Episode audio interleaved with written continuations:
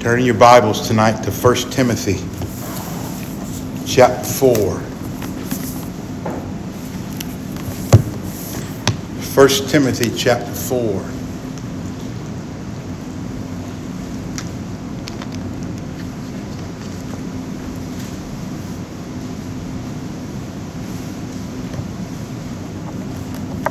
We're going to look tonight at verses 7 through 9.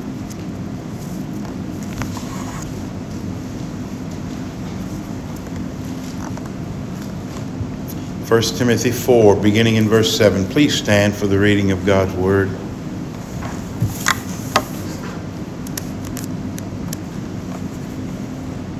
Have nothing to do with irreverent, silly myths.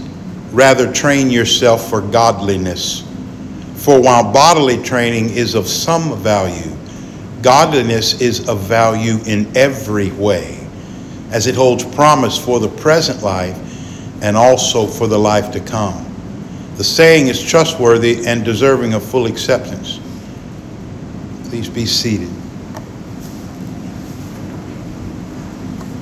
Let's take time to pray. God, tonight as we come to these verses, we ask that by your Spirit you would open our eyes to behold the wonderful truth that lies here for us. Speak to us, God, for we, your servants, are listening. Use these words to transform us by the renewing of our minds. We ask it in Jesus' name and for his sake. Amen. These verses are part of a larger paragraph and the theme of this larger paragraph is being a good servant of Jesus Christ.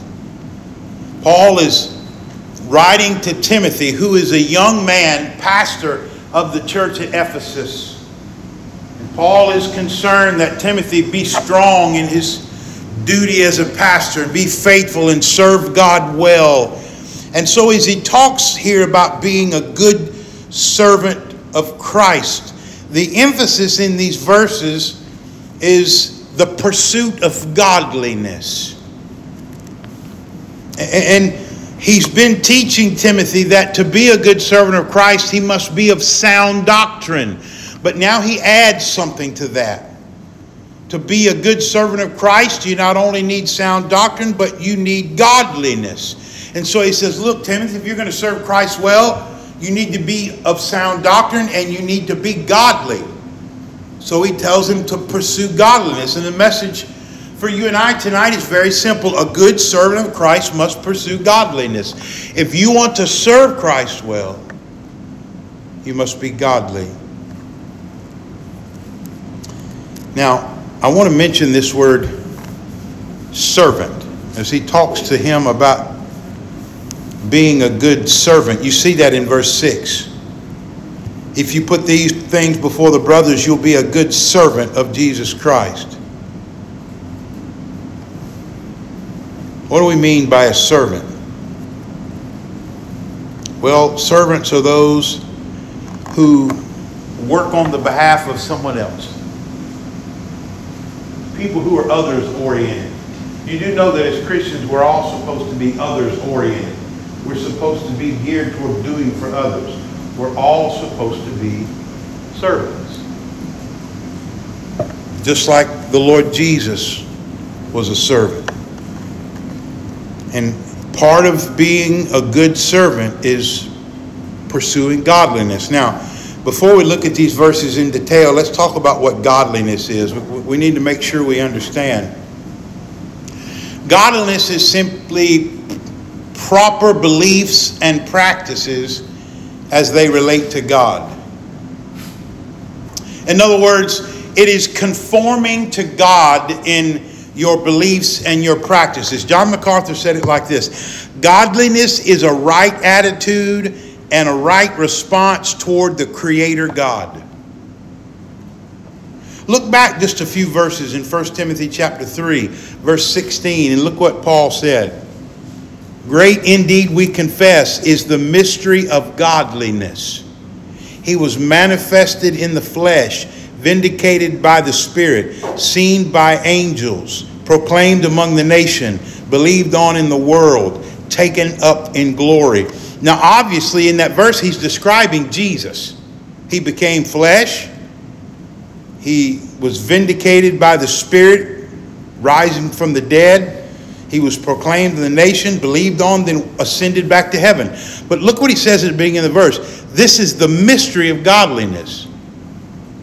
And as he talks about godliness, he goes on to describe Jesus. The point that I want you to get is the best understanding of godliness is it is what Jesus was. You want to know what godliness is, you look at who Jesus was and you look at what he did, you look at his life, his beliefs and his attitudes and his practices. That's godliness. To be godly is to be like Jesus in every area of our lives. And tonight we're going to talk about the reality that to be good servants of Christ, godliness is something that we should pursue. Now, there are three things I want to point out to you in these couple of verses. Here's the first one. The first thing we see in verse 7 is a hindrance to godliness. A hindrance to godliness. Verse 7 Have nothing to do with irreverent, silly myths. Godliness is a life that is conformed to sound doctrine. Now, what, what do I mean by sound doctrine? The word sound means healthy, like of sound mind and body, right? So, sound doctrine simply means teaching that is correct that is right, that is good, that is true according to the scripture. So when we talk about being of sound doctrine, then what Paul's warning here is against anything that would be contrary to sound doctrine.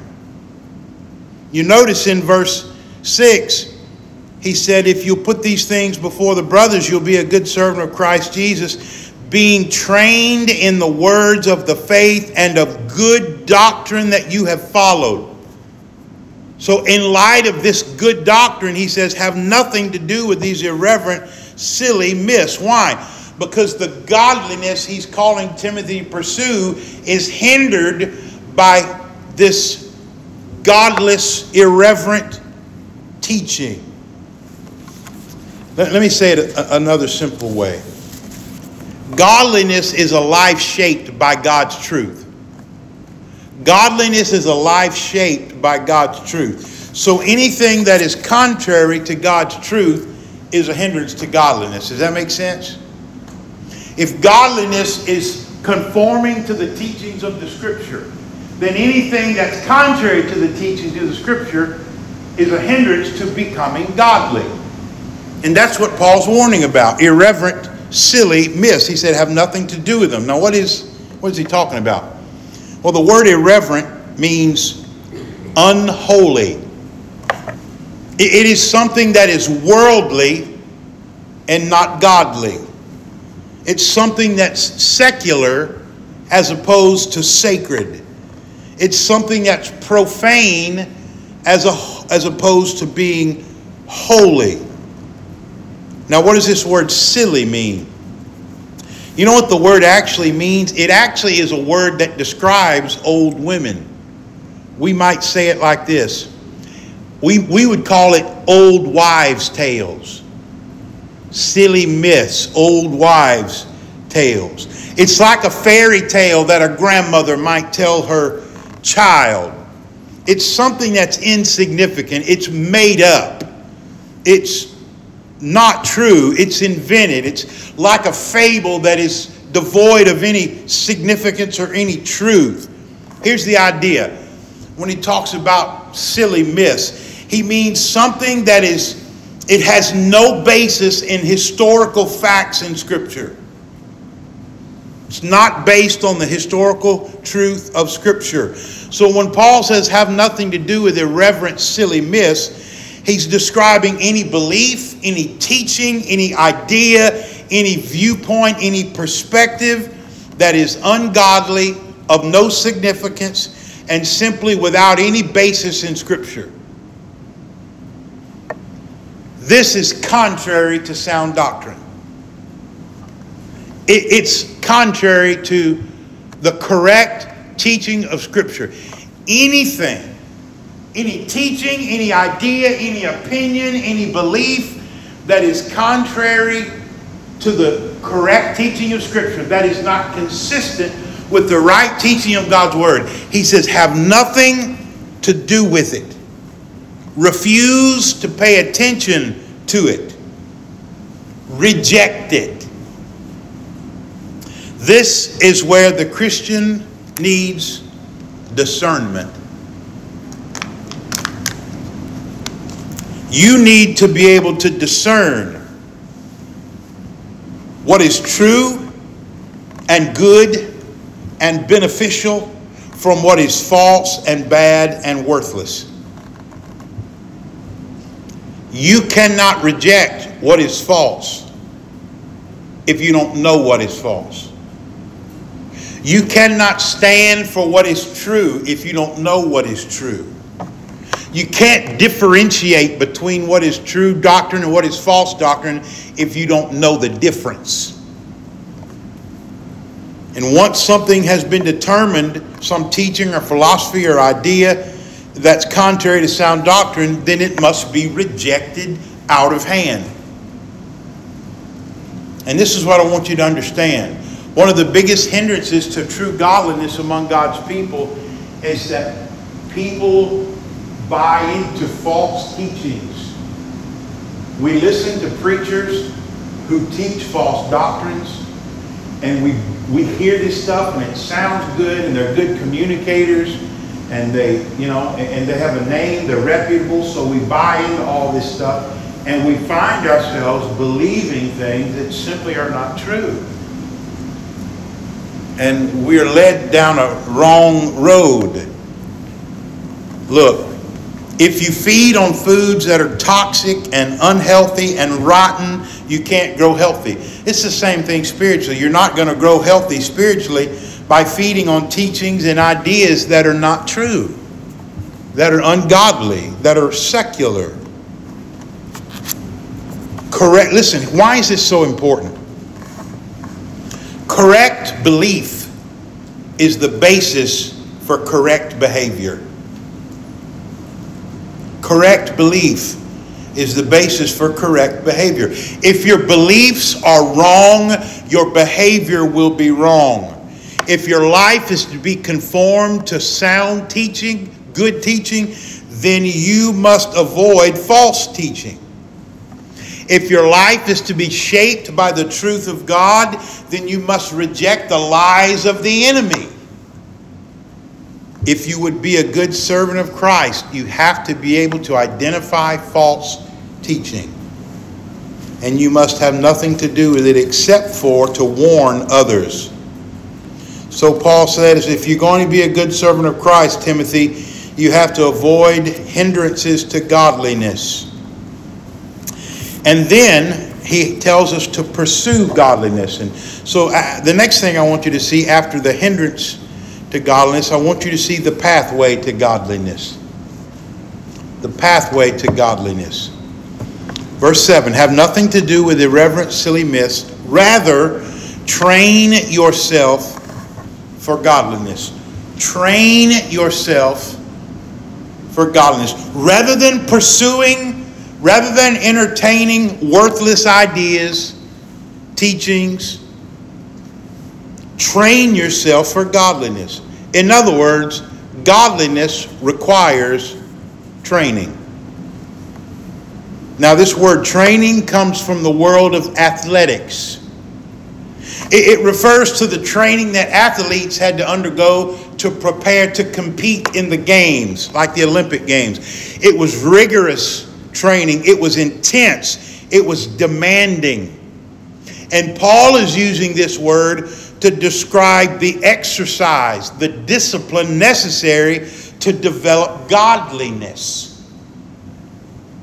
Just as Olympic athletes have to exercise and discipline themselves physically so that they can compete at the highest level. So the believer, Paul says, is to exercise and discipline himself spiritually for the attaining of godliness. It involves exercise of what we call the spiritual disciplines. We train ourselves by means of the spiritual disciplines, and I'll mention just a few. Some we've been talking about on Wednesday night. The first one I'll mention is prayer. Training yourself for godliness involves exercising prayer, disciplining yourself in prayer, because nothing of any spiritual significance will be accomplished apart from God. Nothing of any spiritual value, no spiritual accomplishments in your life will come to pass without God. You are absolutely, totally dependent on Him for any growth in godliness. So, ongoing communion with God is needed to help you grow in godliness. Prayer demonstrates your dependence on God. So, prayer is a discipline that's required for godliness. Training yourself for godliness also involves the discipline called Bible intake. That means we need to be feeding on the scripture. If your actions are going to be conformed to sound doctrine, remember we said godliness is basically conforming to what the Bible teaches. Well, if, your, if your, your actions are going to conform to what the Bible teaches, then you have to know what the Bible teaches. For your thinking to be conformed to the teaching of Scripture, you have to know the teaching of Scripture. So, to be sound in doctrine, you need to feed on the Word of God day by day. You need to do what you're doing now. Sit under the preaching of God's Word. Every time you have the opportunity, you need to take advantage of the opportunity to involve yourself in small group Bible study. We do that on every Sunday morning at 10 o'clock. Not only here at church, preaching, Sunday school, on your own, daily reading, studying, meditating Listen, you need to be a man or woman of the book. That's part of training yourself. That is a indispensable, non-negotiable part of training yourself if you're going to be godly. Another discipline needed to train yourself for godliness is the discipline of confession and repentance. Listen, if you walk around in the dirt long enough, you're going to get some on you. As long as we remain living in living in this old sinful world, we're to we're to be tarnished by it. We're to we're to get some of it on us. We're to still fall into sin as long as we live in this dirty, messed up world. And as long as we, we still have sin, we need to be practicing confession and repentance. We're going to sin in our thoughts, in our words, and in our deeds. So we discipline ourselves to confess every sin the moment you become aware of it. That means the minute you know you've disobeyed God by doing what He would not have you to do or by failing to do what He would want you to do. The minute you know you've disobeyed God, you confess and you make the determination in your heart by God's strength to turn from it. Not only that, you take time every day in your daily prayer time to pray a prayer of confession. The one that we use in the bulletin on Sunday mornings is a wonderful prayer for you to use in confessing your sins to the Lord. I pray that prayer every morning in my own personal time with God. In addition to confessing any sin that I'm aware of in my own life.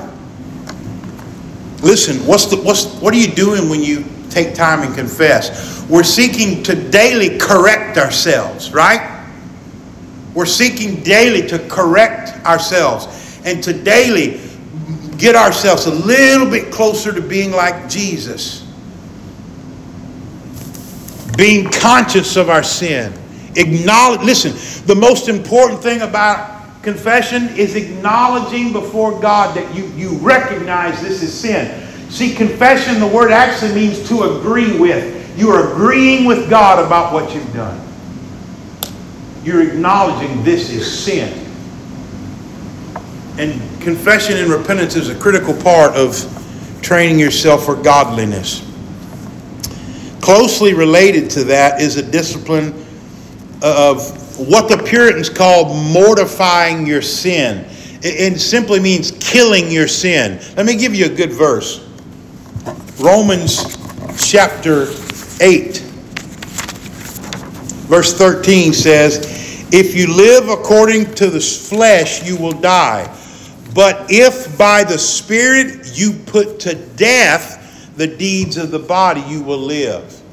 By the Spirit, put to death the deeds of the body. Killing sin is the term. What does that mean? Look, you would discipline your child to train him to avoid harmful behavior, right? You discipline your child to train him not to do things that are harmful not to do things he shouldn't do. Well, killing your sin is training yourself not to do things you shouldn't do. It's disciplining yourself not to do the things that are harmful or hurtful. You don't just confess your sin and then go about your way and forget it. No, you take the energy and the effort to kill it, to be done with it. You take the steps to stop sinning. In other words, you identify what this sin is. If you're looking at something on the internet that you know you shouldn't, take whatever measures you have to to end it.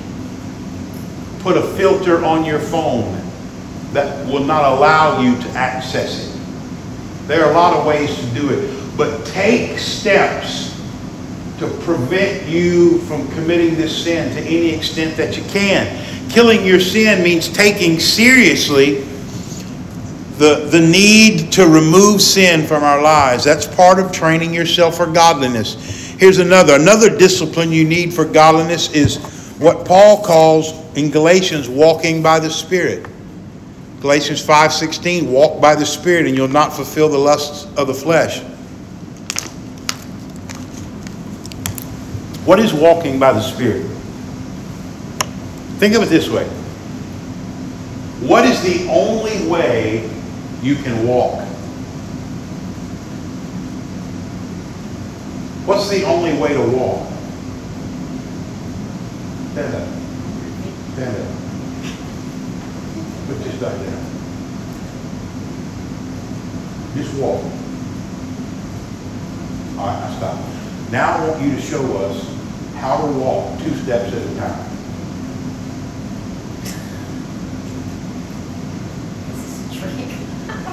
Anybody in here know how to walk two steps at a time?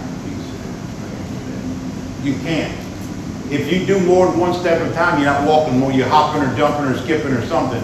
The only way you can walk is one step at a time. How, how, what is walking by the Spirit?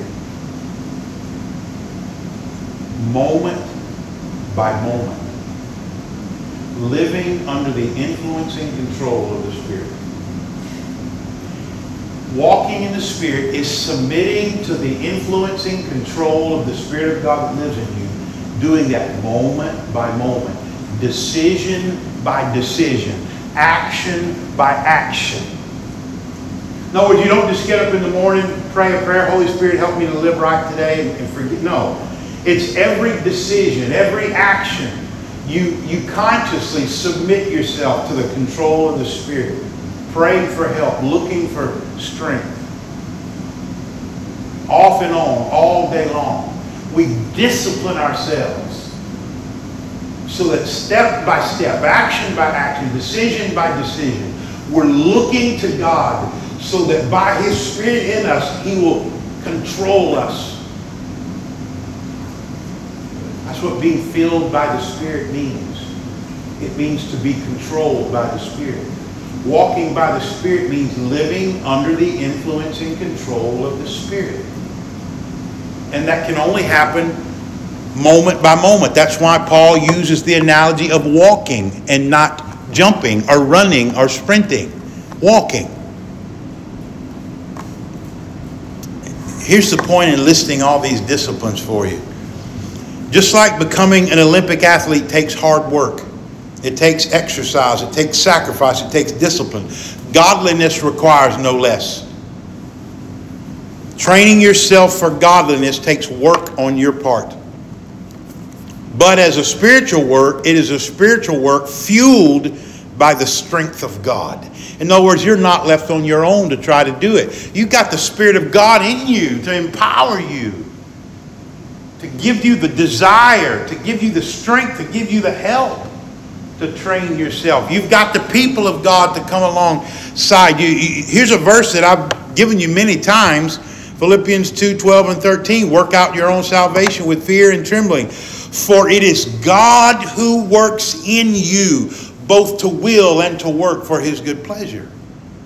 God's at work in you, enabling you to train yourself, discipline yourself by the word and by the spirit. The pathway to godliness is spiritual discipline. You have to train yourself to be godly. But oh, what tremendous benefit there is to godliness. In verse 8, I want you to notice finally the value of godliness.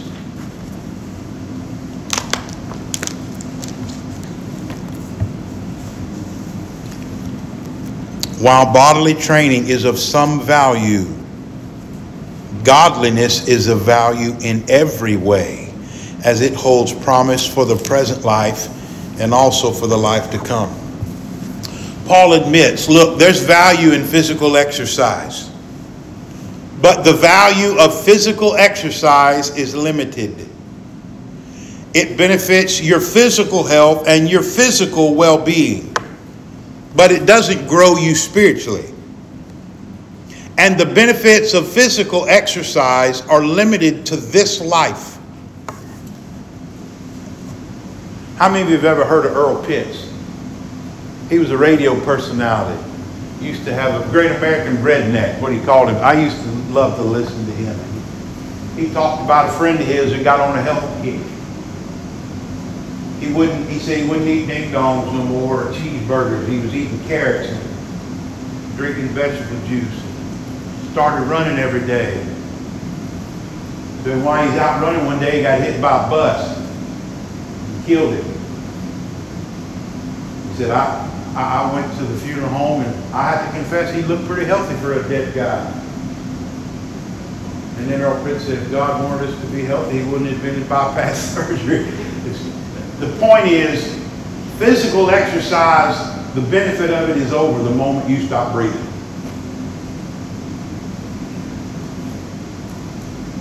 as soon as you get hit by a bus, all that running you did, the value of it is done. Paul says, but godliness benefits you not only in this life, but throughout eternity. That's why it's so important to train yourself for godliness.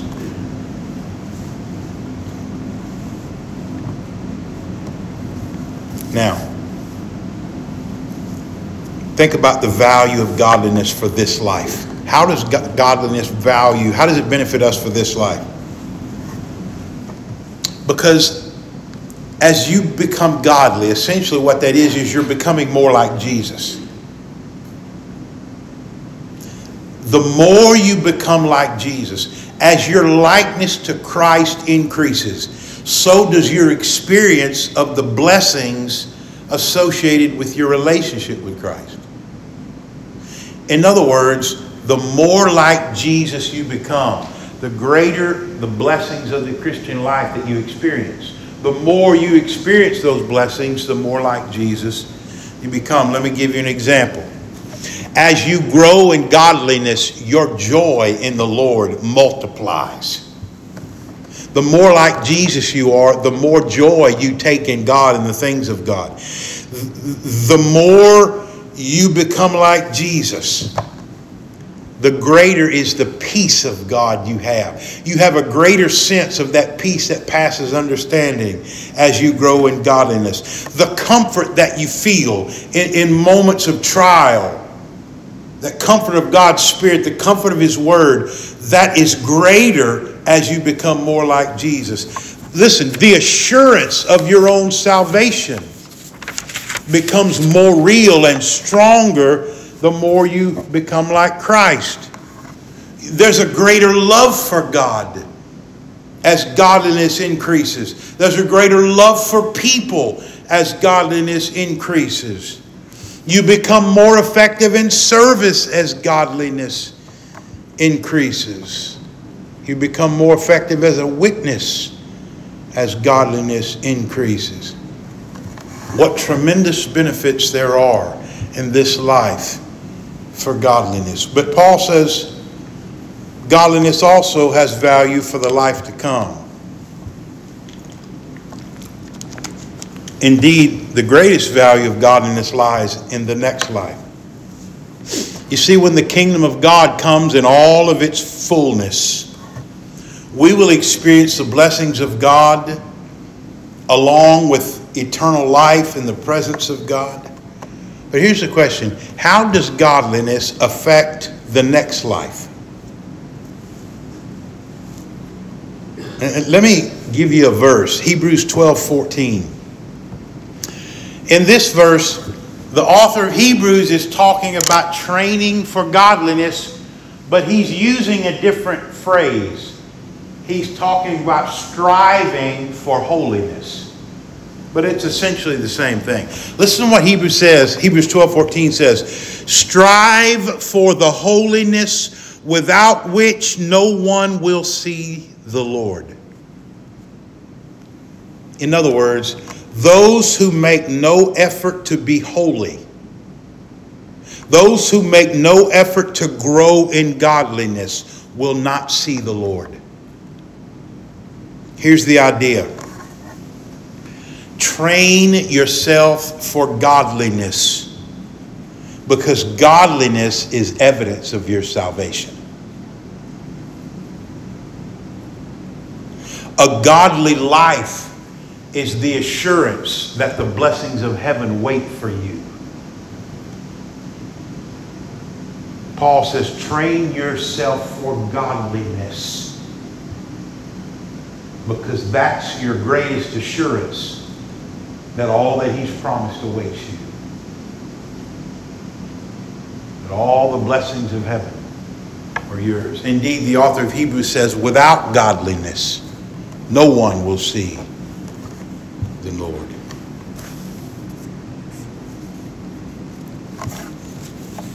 To be a good servant of Jesus in anything you do, to be effective in service we need to be like Jesus. We need godliness. But as I've talked to you about on Wednesday night before, it's not automatic. We have to pursue it. That's why Paul said, look, don't have anything to do with this silly, irreverent, untruthful viewpoints and teachings and philosophies. Give yourself to the truth. Train yourself to be godly through prayer and through the Word, through exercising the spiritual disciplines, because of the great benefit that it holds for you for this life and for the next. Listen, the, the bottom line in this passage is clear. If we want to be good servants of Christ, we must pursue godliness. Now, I want you to think about this just a minute. Think about how much sweeter your fellowship with God might be if you become more like Jesus. Think about how much greater your effectiveness in serving Him might be if you become more like Jesus. Think about the glories of heaven that await you. Think of that and determine to discipline yourself, train yourself for godliness. Let's pray.